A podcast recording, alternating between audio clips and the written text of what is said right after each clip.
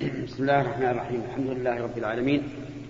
صلى الله وسلم على نبينا محمد خاتم النبيين وإمام المتقين وعلى آله وأصحابه ومن تبعهم بإحسان إلى يوم الدين. أما بعد فهذا هو اللقاء الخامس والأربعون بعد المئة من اللقاءات التي تسمى لقاء لقاء الباب المفتوح والذي والتي تتم في كل يوم خميس من كل أسبوع.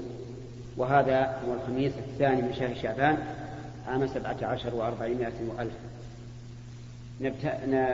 نستفتح هذا اللقاء بالكلام على ما تيسر من تفسير سورة الذاريات. هنا إلى قول الله تبارك وتعالى قال فما خطبكم أيها المرسلون. لكني رأيت أن أتكلم على آداب السلام حيث إن الملائكة قالوا سلاما فقال إبراهيم سلام.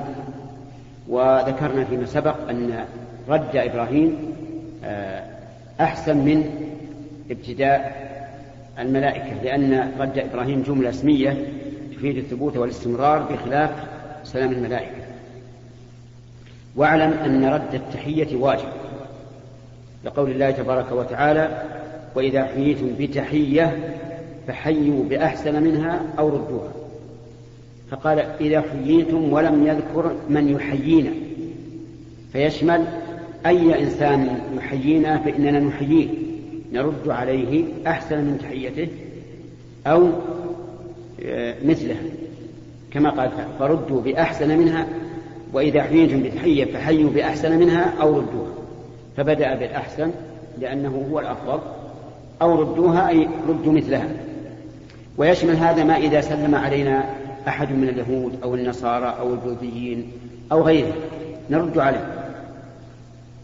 لكننا لا نبدأ اليهود والنصارى بالسلام لنهي النبي صلى الله عليه وعلى آله وسلم عن ذلك. ثم إن السلام يقال هكذا السلام عليكم.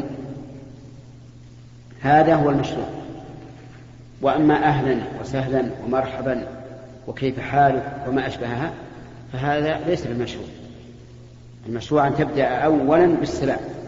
ولهذا كان في حديث المعراج حين كان النبي صلى الله عليه وسلم يمر بالأنبياء فيسلم عليهم قال فرد عليه السلام وقال مرحبا بالنبي الصالح. فتبدأ أولا بقولك السلام عليكم. الجواب يكون مثل ذلك أو أحسن يكون عليكم السلام. أو وعليكم السلام. أو عليكم السلام ورحمة الله. أو عليكم السلام ورحمة الله وبركاته. كل هذا من المشروع. آه، نرى كثيرا من الناس إذا سلم عليه يقول أهلا وسهلا. أو يقول مرحبا بأبي فلان. وهذا لا يسلم يعني لو قال أهلا وسهلا مدى الدهر فإنه لا يجزئ. لأن لأن الله يقول حيوا بأحسن منها أو ردوها. ومعلوم أن الذي يقول السلام عليكم يدعو لك بالسلام. من كل نقص من كل آفة من كل مرض في القلب أو البدن. ولا يكفي أن تقول مرحبا وأهلا. بل لا بد أن تقول عليك السلام أو عليكم السلام. وإن زدت ورحمة الله وبركاته كان أحسن. ثانيا من من المطلوب منه أن يسلم؟ جاءت السنة ببيان ذلك. يسلم الصغير على الكبير. لأن حق الكبير أعظم من حق الصغير على الكبير. حق الكبير على الصغير أعظم من حق الصغير على الكبير. فيبدأ الصغير بالسلام على الكبير. ولكن إذا قدر أنه لم يسلم فهل الكبير يدعو السلام لأن الحق له أو يسلم لئلا تفوت السنة والجواب يسلم لئلا تفوت السنة. فكون الإنسان يقول أنا صاحب الحق لماذا لم يسلم علي؟ هذا خطأ. صحيح إن أنك صاحب الحق وأن المشروع أن يسلم هو عليك لكن إذا لم يفعل فسلم أنت. آه، يسلم أيضا الماشي على القاعد ولو كان القاعد أصغر. فإذا مر شخص بإنسان قاعد فليسلم عليه. ولو كان أصغر منه سنا أو قدرا. وقد كان من هدي النبي صلى الله عليه وعلى آله وسلم أنه يسلم على الصبيان إذا مر بهم. وفي ذلك فائدة عظيمة. منها التواضع. أن الإنسان يضع نفسه إذا سلم على من هو دونه. ومنها الرحمة.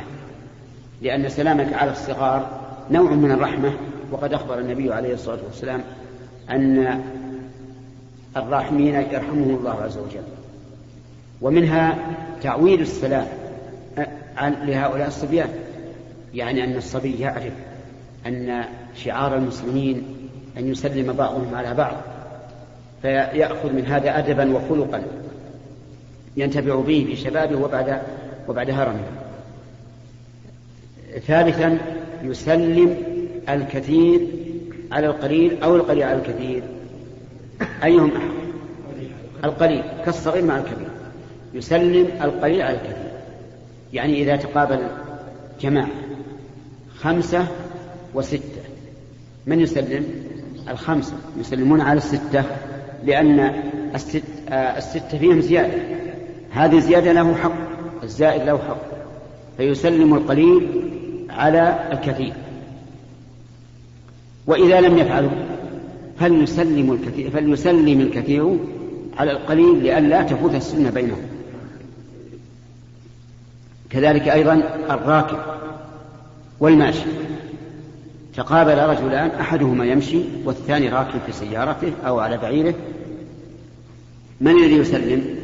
يسلم الراكب على الماشي لأن الراكب له علو فيسلم على آه، الماشي. لأن السنة جاءت بهذا طيب الصاعد على النازل أو النازل على الصاعد؟ الصاعد على النازل. يعني لو أن اثنين آه، التقيا في درجة سلم فإن الصاعد هو الذي يسلم على النازل. وإذا لم تأتي السنة ممن عليه أن يبدأ بها فليبدأ بها الثاني. قال النبي صلى الله عليه وسلم لا يحل للمسلم أن يهجر أخاه فوق ثلاث يلتقيان فيعرض هذا ويعرض هذا وخيرهما الذي يبدأ بالسلام قال خيرهما. فدل ذلك على أن من بدأ غيره بالسلام فهو خير. وهو كذلك لأنك أنت إذا سلمت حصلت عشر حسنات. ثم إذا رد صاحبك حصل عشر حسنات وما هو السبب الذي جعله يحصل عشر حسنات؟ السبب البادئ لولا أنك سلمت ما رد فتكون أنت متسببا لهذا الذي عمل عملا صالحا فلك أجر. ولهذا قال العلماء ابتداء السلام سنة ورده واجب. ثم أوردوا على هذا إشكالا. قالوا أيهما أفضل ابتداء السلام أو رد السلام؟ ابتداء السلام أفضل. ثم أوردوا إشكالا قالوا كيف يكون السنة تكون السنة أفضل من الواجب؟ والقاعدة الشرعية أن الواجب أفضل كما قال الله تعالى في الحديث القدسي ما تقرب إلي عبدي بشيء أحب إلي مما افترضت عليه. أجابوا عن ذلك. قالوا هذا الإشكال جوابه أن هذا الواجب كان مبنيا على على السنة. فصارت السنة التي بني عليها الواجب لمن أتى بها ثواب أجره الخاص وثواب أجر الراد الواجب. كذلك أيضا السلام ينبغي أن يكون بصوت مسموع. بعض الناس يلاقيك ويسلم لكن تشك. هل سلم أو لا؟ لأنه لم لم يرفع صوته. وهذا غلط.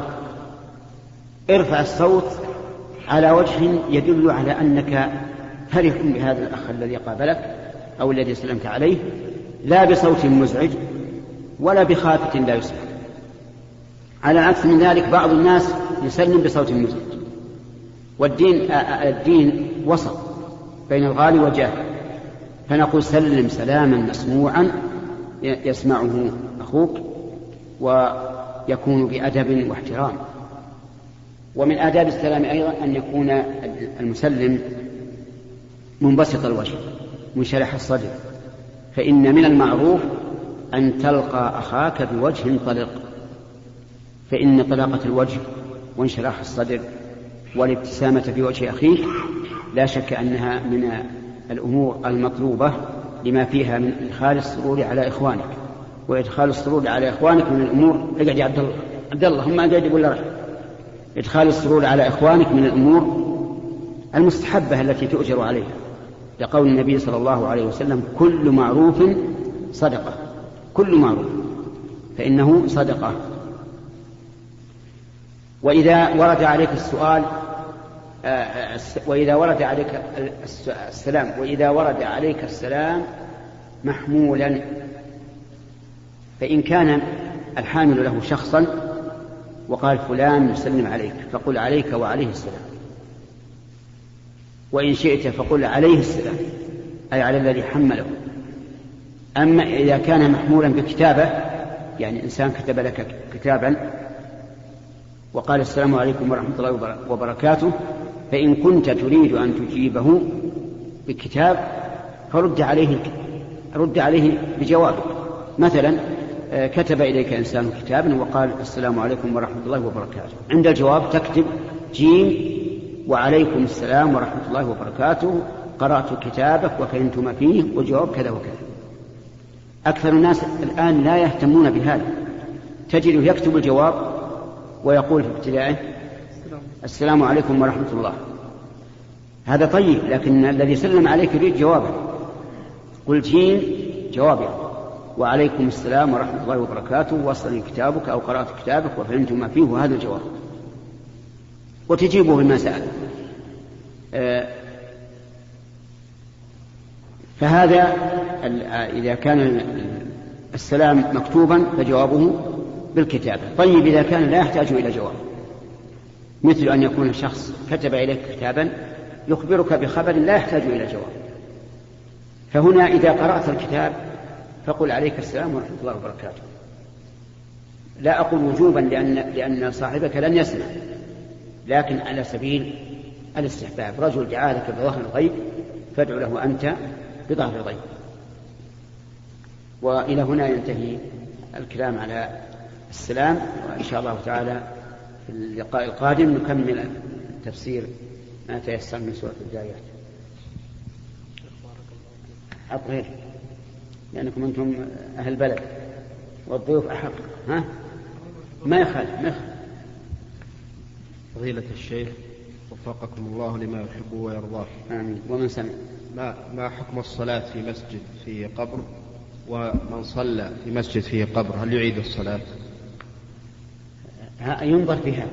إذا كان القبر مبنيا على إذا كان المسجد مبنيا على القبر فالصلاة فيه لا تصح. لأن هذا المسجد محرم ويجب هدمه. وإذا كان المسجد سابقا ودفن فيه الميت فينظر. إذا كان القبر في جهة القبلة فإنه لا يصلى في هذا المسجد. لأن النبي صلى الله عليه وعلى آله وسلم قال لا تصلوا إلى القبور وأما إذا كان على يمين مستقبل القبلة أو على يساره أو خلف ظهره فلا بأس ولكن يجب على أهل الميت الذي الذي دفن في هذا المسجد أن ينبشوه وأن يدفنوه مع مع الناس هنا. نعم. على الكافر واجب ويعتم تاركه نعم. آه، رد السلام على الكافر واجب. لقوله تعالى وإذا حييتم بتحية فحيوا بأسلم منها وهذا هو الحكمة والله أعلم أن الله قال إذا حييتم ولم يقل إذا حي بعضكم بعضا. ولم يقل إذا حياكم إخوانكم. قال إذا حييتم. فيجب الرد. لكن هل إذا قال المسلم آه، مرحبا بفلان أهلا بفلان هل يجب الرد؟ ظاهر القرآن الكريم أنه يجب الرد لأن هذا يسمى تحية عرفا.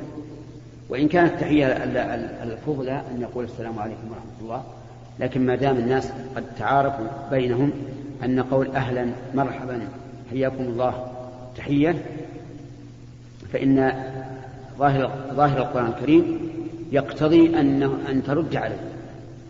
نعم.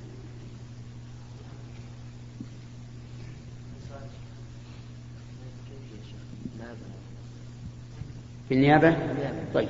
تفضل. فضيلة الشيخ محمد بن صالح العثيمين وفقكم الله السلام عليكم ورحمة الله وبركاته. وبعد. وعليكم السلام. سمعنا في برنامج الفتاوى الذي يذاع بالراديو أصوات نساء يسألن. ولكنها المرة الأولى التي يظهر فيها صوت المرأة عبر إذاعة القرآن الكريم. ونعلم أن سماحتكم من الحريصين والحمد لله على الخير فبودنا لو وضحتم لنا ولمن قد قد يلتبس عليه الأمر في ذلك؟ هل صوت المرأة عورة؟ وما حكم إذاعته بعد تسجيله؟ وقد ترون وما حكم إذاعته بعد تسجيله؟ إذاعة إذاعته؟ نعم. في؟ بعد تسجيله. إيه بعد. تسجيله. إيه نعم. قل وقد ترون أن من الأفضل أن يعود طرح الأسئلة كما كان سابقا عن طريق مذيع البرنامج. وفقكم الله وبارك فيكم. الجواب على هذا أن نقول صوت المرأة ليس بعورة بنص القرآن.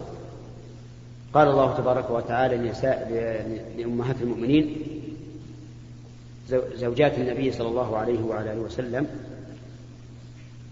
فلا تخضعن بالقول ولا تخضعن بالقول فيطمع الذي في قلبه مرض فقوله ولا تخضعن بالقول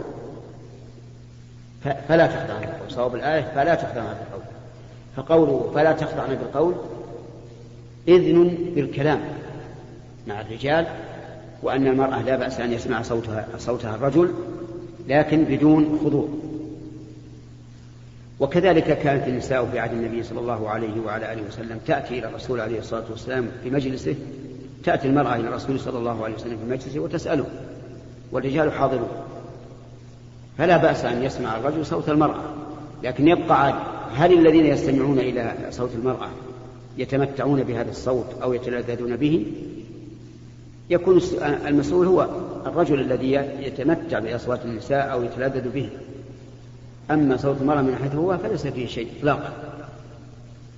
ثم إن غالب النساء التي يسألن في هذا البرنامج يسألن مسائل آه، فقهية أو عن تفسير آية أو ما أشبه ذلك شيء ما ما ما يمت إلى الفتنة بصلة وإلا فنحن إن شاء الله تعالى من أحرص الناس على تحاشي ما يكون به الفتنة. وش السؤال؟ بقية السؤال.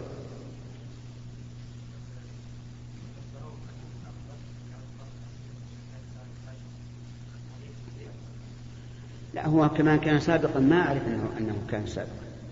لعله يريد نور, نور على الدرب. نور على الدرب يكتب بأوراق. كتب يعني رسائل تأتي إلى الإذاعة وت- وتعرض على المشايخ و- ولا حاجة أن, نقول المرأة تسمع المذيع ثم المذيع ينقل سؤالها إلينا لأن هذا يؤدي إلى أن يستغرق وقتا أكثر فتقل الأسئلة في هذا البرنامج. البر- البرنامج كانوا يذيعون عشر دقائق فقط. طلبنا منهم أن يكون ثلث ساعة لأنه أوسع للناس واليوم آه، اتصلوا بنا وقالوا أنهم جعلوه ثلث ساعة وهو يذاع الساعة الخامسة إلا ثلثا بعد آه، بعد العصر من كل أحد وكل أربعاء وستكون إن شاء الله إذاعة في رمضان كل يوم عند الإفطار. نعم. فضيلة الشيخ امرأة حجت نيابة وفي, اليو وفي, وفي اليوم التالي يوم عرفة نزل بها الحيض ولم تبلغ محرمها وعملت جميع مناسك الحج وهي حائض بما فيه الطواف. ثم وادعت يعني وهي حائض.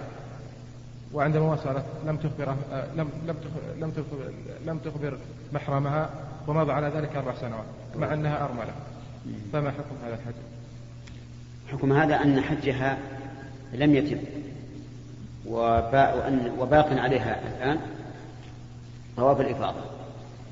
لأنه ركن لا يتم الحج إلا به. فعليها الآن أن تذهب إلى مكة. أن تذهب إلى مكة وتحرم بعمرة وتطوف وتسعى وتقصر للعمرة ثم تأتي بطواف الحج السابق.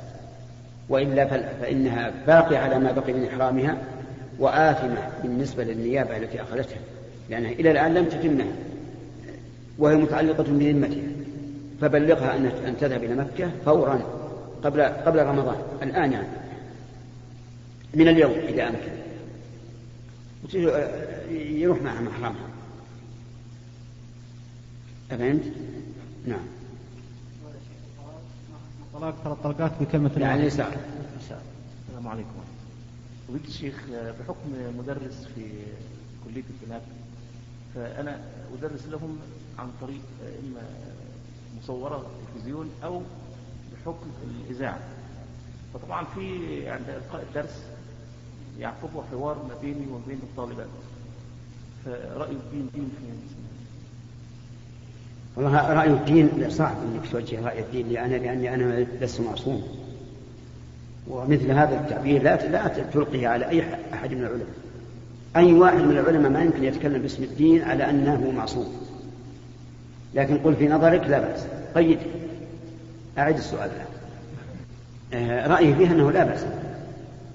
لا بأس أن الطالبة تحاور الأستاذ لكن إذا علمت أنها تمادت في البحث على وجه لا فائدة منه فاقطع الحوار أما إذا كان لغرض فالنساء كان كنا يحاورن الرسول عليه الصلاة والسلام. خطب ذات يوم يوم العيد ثم ذهب إلى النساء ووعظهن وذكرهن وقال إن كنا أكثر أهل النار. قلنا بما يا رسول الله؟ فحاولنا. لماذا؟